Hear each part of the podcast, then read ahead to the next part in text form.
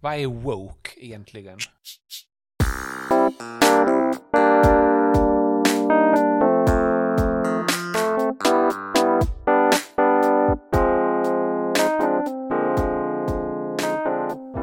Då är det dags igen för Berg och Wernberg.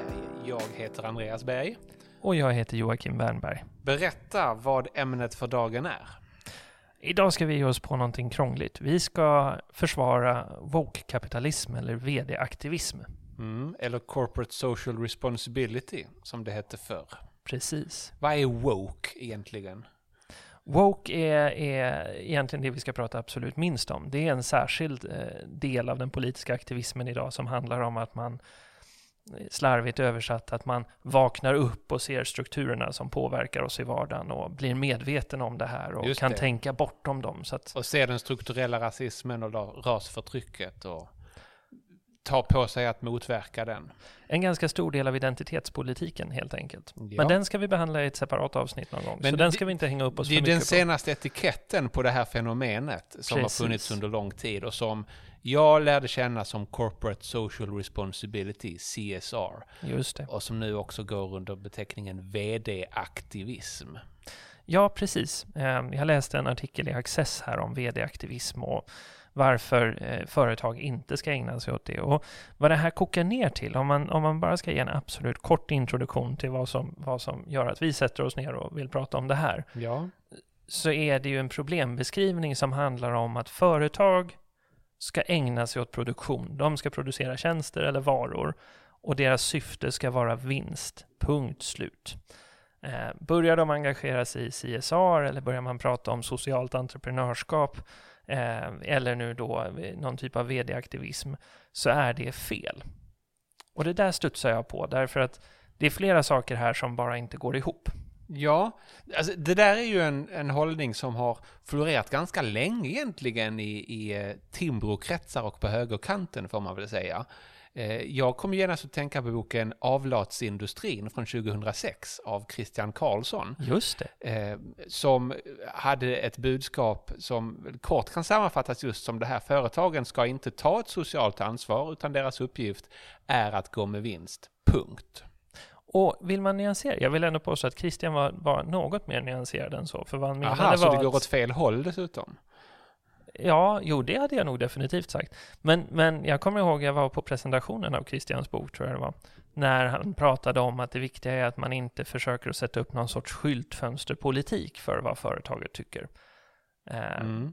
Men det hindrar ju inte att företaget tycker någonting.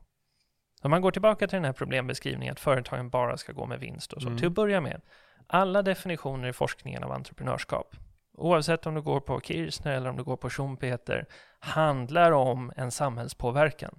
Du hittar en nisch i ekonomin, en sektor där någonting kan göras på ett effektivare sätt och du kliver in och gör det. Då kommer du ju påverka allting runt omkring. Det här är ju ingenting som sker i isolering. Men, men nu finns det alltså en kritik bara mot det faktum att, att företag tycker någonting. Har en mission utöver att gå med vinst. Det är ju en fortsättning på CSR-kritiken, att det handlar om att man ska inte gå ut och tycka till om, om woke-frågor eller andra frågor. Man ska inte man- försöka ta ett socialt ansvar. Nej, utan man ska gå med vinst. Det här är ju ett närmast Ja. randianskt argument egentligen, om du tänker Atlas Shrugged. Ja, men det finns ju folk som har förläst sig på eh, Atlas Shrugged och eh, Ayn Rands böcker. Så är det absolut. Men låt mig då provocera alla dem på en och samma gång genom att säga, vem har Alla sagt... de 14. Vem har sagt att företagets enda syfte är att gå med vinst? Företagets syfte är ju att göra det som entreprenörerna har föreställt sig att han vill göra. Om vi ser företagande som någonting som är en viktig del av den ekonomiska evolutionen, av någonting som utsätts för konkurrens och någon typ av selektionstryck på marknaden, då är ju vinst beviset på att det du gör funkar bra. Men vinst är inte syftet. Nej, det är väl förvisso en vanlig hållning, men jag brukar ifrågasätta den genom att, att fråga hur kan någon berätta för en företagare vad syftet med hens verksamhet är? Jo men exakt. Det finns säkert företag som bara bryr sig om vinst, men om företag vill starta av andra motiv, hur kan någon berätta för dem att det är fel? Och dessutom så om vi tror på marknaden om de har ett bra motiv så kommer de att överleva och göra vinst och har de inte det så kommer de att konkurreras ut. Det är lite grann poängen med marknaden som en experimentell process. Och det här är också en del av, för att samma människor som då ställer sig tveksamma till den här typen av, av socialt ansvarstagande eller samhällspåverkan, de tenderar ju att se entreprenören som en hjälte, men en hjälte i vilken kontext då? Ja, att leverera billigare produkter gissar jag då. Det måste väl vara Jo, men okej? de levererar ju det till en ekonomi och i ett samhälle. ja. Jag tror tvärtom att den utveckling vi har sett, det går att vända fram och tillbaka på det här. Vi har pratat om konsulter tidigare. Men den utveckling vi har sett med fler och fler företag som ser ett affärskritiskt moment i att engagera sig i policyfrågor. Det tror jag är en otroligt viktig utveckling för både ekonomi och för politik. Mm. Vi har pratat om det i termer av konsulter eller policyexperter som, som kan fungera som informationsförädlare eller förmedlare av kunskap till samhällsdebatten eller till politiska beslutsprocesser. Det är ju i allra högsta grad företagsaktivism. För jag försöker konkretisera och kanske också samtidigt begripa var kritiken kommer ifrån. Ehm, I somras upptäckte jag att, att eh, Simpsons, tv-serien, slutade använda röstskådespelare för att göra röster för andra än sin egen hudfärg. Det vill säga, du kan inte ha en, en vit röstskådespelare för att göra rösten åt någon med indisk härkomst. Och så vidare. Eh, det är väl ett utslag av woke capitalism som bygger på att man inte får lov att låtsas vara någon annan än den man är i enlighet med någon slags identitetspolitisk agenda. Det är jag helt beredd att hålla med om. Och kan det vara den här trenden som många nu är arg på? Det tror jag absolut. Och, Och, och då skapar man ut allt socialt ansvarstagande företagande i, med badbaljan så att säga. precis så. För att i den situationen, nu tar nu Simpson-exemplet som, som exempel, så är ju det en, en väldigt svag eh, kandidat för att överleva, överleva i konkurrens på marknaden. För vad du säger implicit, eftersom de allra flesta figurerna i Simpson är gula, eh, och gul nog ska översättas till vit, så har jag förstått det, ja. ja. så betyder ju det här beslutet indirekt att Simpsons-skaparna menar att vi inte ska ge några jobb till andra än vita amerikaner. Ja, för det finns ju en hel del färgade i Simpsons, men de är ju minoritet. Exakt. Ja. Så att vad du egentligen gjort är att du har kvoterat in vita amerikaner, vilket nog inte är det som woke-rörelsen är Fast intresserad ibland får jag för mig att det skulle vara okej att ha en färgad röstskådespelare göra rösten för en, en vit, eller i det här fallet gul då. Men det var figur. inte så du beskrev Nej. beslutet. Nej. Det jag är ute efter är att jag kan på en och samma gång tycka att det är ett otroligt dumt beslut. Mm.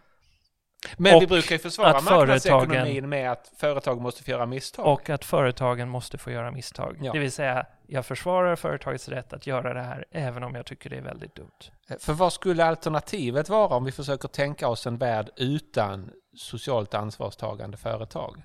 Då blir vinsten enda rättesnöret, antar jag. Då blir vinst det enda rättesnöret och då blir de mått vi har för att mäta vinst det enda sättet som vi kan prata om framgångsrikt entreprenörskap på. Och framförallt så kan du egentligen bara argumentera för att sälja någonting som folk redan ville ha från början. Mm. Eh, och där kan vi väl gå tillbaka till Ford som jag gissar att många, många av dem som då skulle ställa sig kritiska till det samhällspolitiska ansvarstagandet eh, ändå skulle tycka om när Ford säger att hade jag lyssnat på kunden så hade jag fått sälja snabbare eh, häst och kärra. Men, men då måste jag fråga, eh, Kamprad när han startade Ikea, fanns det inte en dimension av eh, eh något slags socialt ansvarstagande i det att han ville möjliggöra för vanliga inkomsttagare att köpa bra möbler?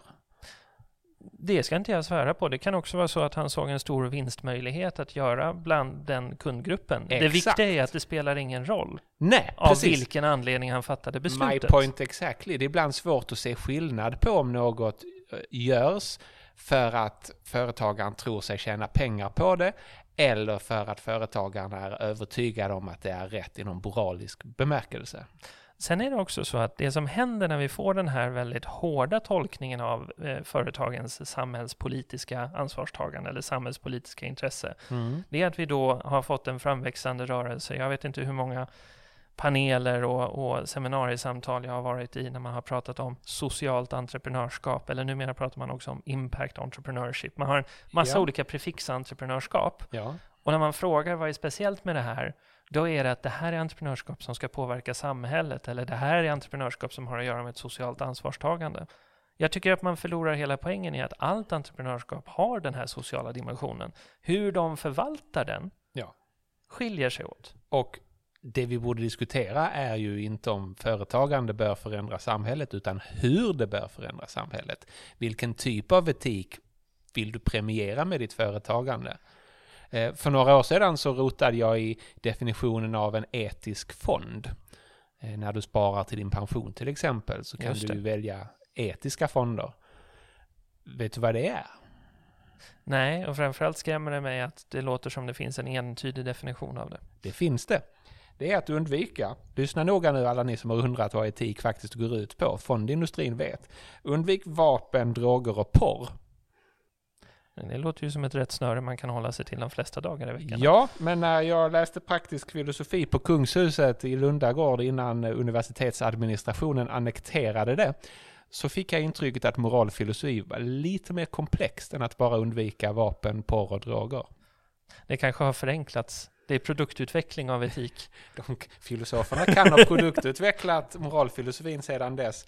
Eh, Men jag tror nog ändå att, att den rimliga utvecklingen här är att vi inte diskuterar fonder i termer av etiska och oetiska, utan att vi kanske snart är mogna att börja diskutera olika typer av etik. Det är inte självklart eh, vad som är ett gott sätt att placera sina pensionspengar.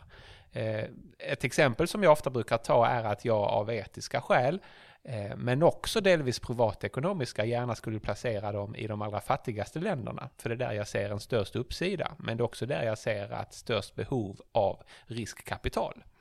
Win-win, Men ord. inga Afrikafonder eh, beskrivs som etiska, utan tvärtom som djärva alternativ för den riskvilliga och modige placeraren.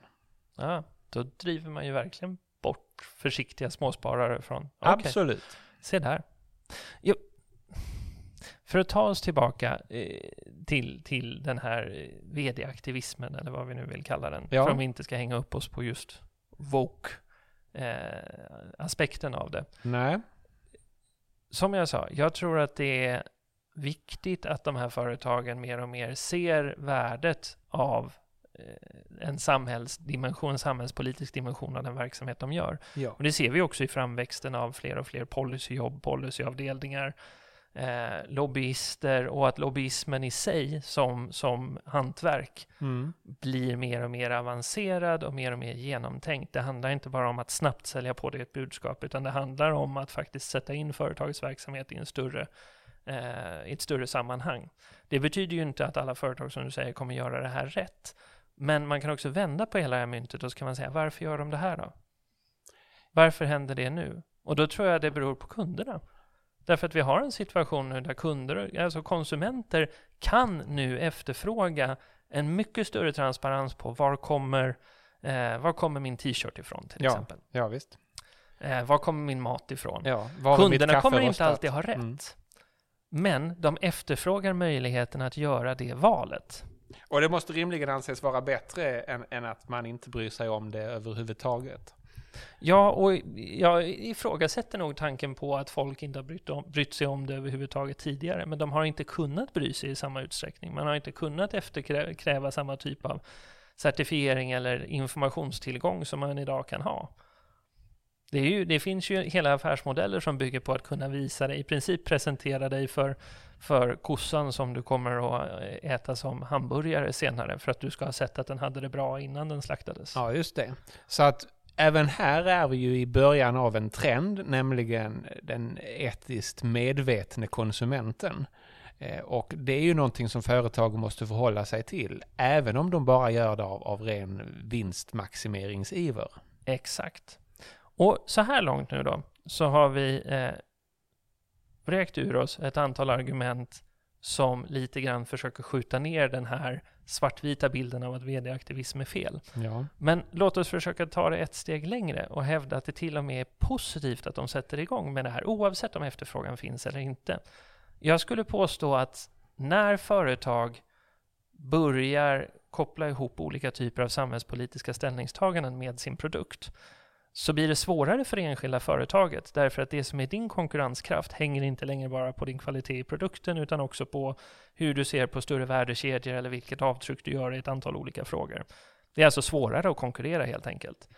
Men vi har också fått en mycket, mycket eh, större dynamik och heterogenitet i samhällsdebatten i stort. Därför att vi får företag som går ut och säger vi står för det här och så söker sig kunderna till det företaget, ungefär som man gör med en positiv marknadsföring. Sen gör företaget någonting dåligt, tar in en dålig investerare, eh, visar sig inte ha skött sin produktion på det sätt som man har lovat. Och då vänder sig konsumenterna emot den. Det här spiller ju över i samhällsdebatten där vi säger att vi idag ser en minskande intresse för att gå med i partier eller minskande intresse för föreningslivet. Mm. Ja, men uppenbarligen inte ett minskande intresse för samhällspolitiska frågor. Nej, eller hur man gör eh, gott som människa och konsument. Jag kommer att tänka på mina bryderier kring hur jag ska förhålla mig kring eh, till Fairtrade-märkning av olika produkter. Mm.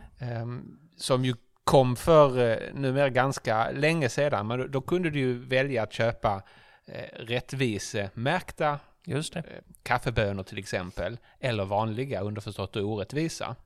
Eh, och jag är ju å ena sidan emot den här uppdelningen i att det finns rättvis, eh, rättvis handel och att den handel som inte explicit är rättvis är orättvis. Och dessutom så är det ju så att Fairtrade-märkningen bakar in ganska mycket som jag inte vill baka in, till exempel att företagen ska vara demokratiskt organiserade. Jag är inte alls säker på att kaffeodling i alla länder i världen bäst görs i demokratiska former. Samtidigt så gillar jag idén om att jag får information om mer än bara kaffet. Jag ville uppmuntra trenden som sådan och köpte därför Fairtrade-kaffe ibland. Och när det kom andra märkningar, Rainforest Alliance, som inte hade det här med demokrati inbyggt så blev jag väldigt entusiastisk därför att det gav någon slags mellanting som var lite mer kommersiellt men ändå en, en etisk märkning i hur man förhöll sig till regnskogen till exempel.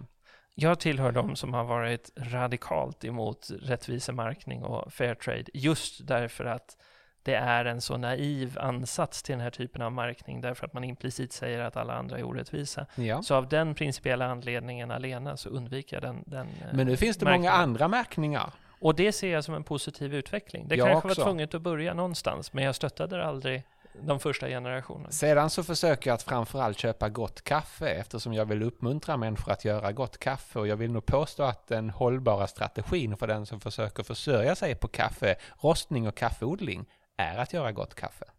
Och kunder idag köper ju också, även om vi rör oss bort från de här absolut mest kritiska frågorna om, om eh, hur arbetskraften har det eller i vilka, vilka sammanhang och vilka förutsättningar eh, produktionen sker, så söker konsumenter också en berättelse. Man vill gärna veta vad kafferostaren eh, heter om du har ett litet svenskt bolag. Ja. Eh, du vill gärna köpa din öl från mikrobryggerier, så till den grad att stora bryggerier startar mikrobryggerier som någon sorts skimär för att det ska upplevas som att du handlar från ett mindre företag med en starkare story. Ja.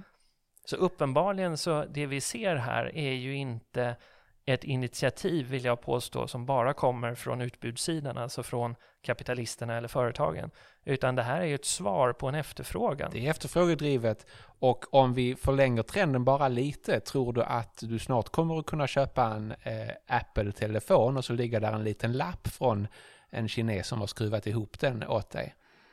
Det är väl inte alls omöjligt. Sen kommer ju den vara automatgenererad och så kommer det sannolikt vara en liten hälsning från den robot som skruvade ihop den åt mig. Det. Eh, men, men det här ser man ju om man köper eh, mer eh, high-end produkter idag som fortfarande delvis har en, en, grad av hantverk i sig så kan man ju ibland se att en quality assurance eh, har gjorts av någon som skriver under för hand på en mm. liten lapp om man det. köper en fin penna eller så. Ja.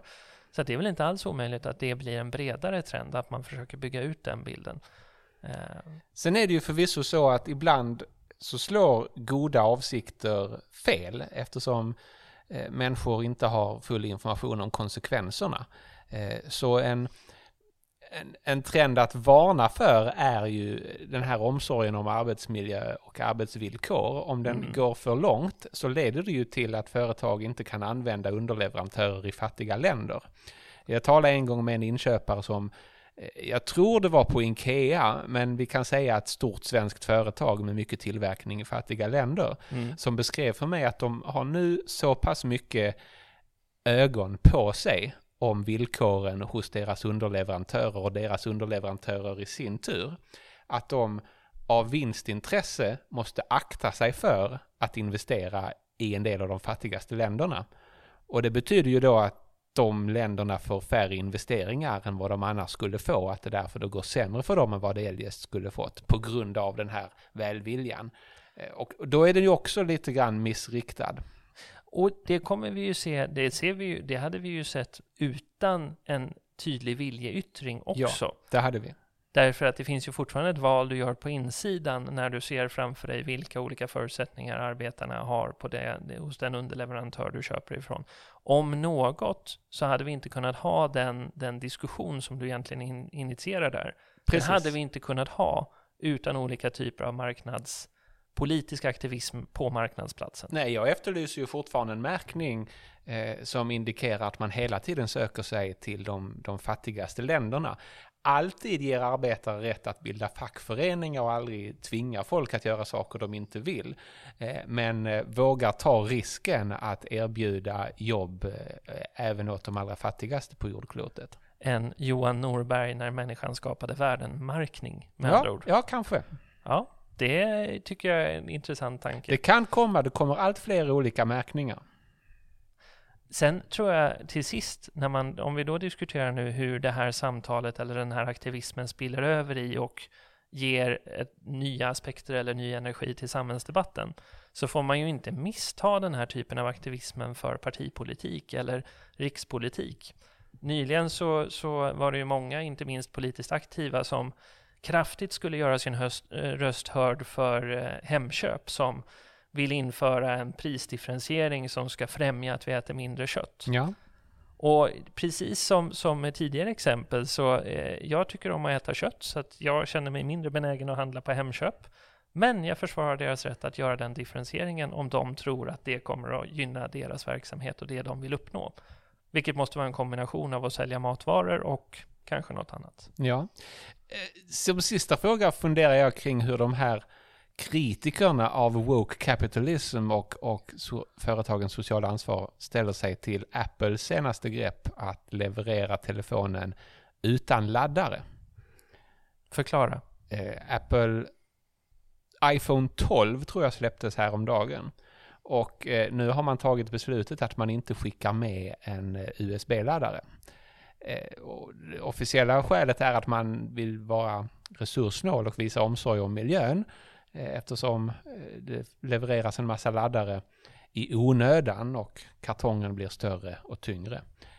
Men många misstänker att det kan ligga ren eh, vinstmaximering bakom detta beslut och att det är snålt av Apple att inte skicka med en laddare. Och då undrar jag, är det här okej om det motiveras med hänsyn till vinsten men inte okej om det motiveras med hänsyn till klimat och, och miljö?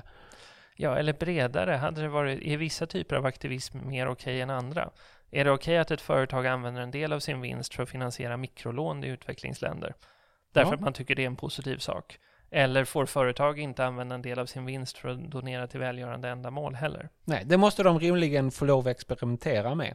I fallet Apple så det är ganska mycket som aktualiserar det faktum att det som är bra för vinsten är det som sänker kostnaderna och det som sänker kostnaderna är ofta det som minskar resursåtgången och det tenderar också vara bra ur ett natur och miljö och klimatperspektiv.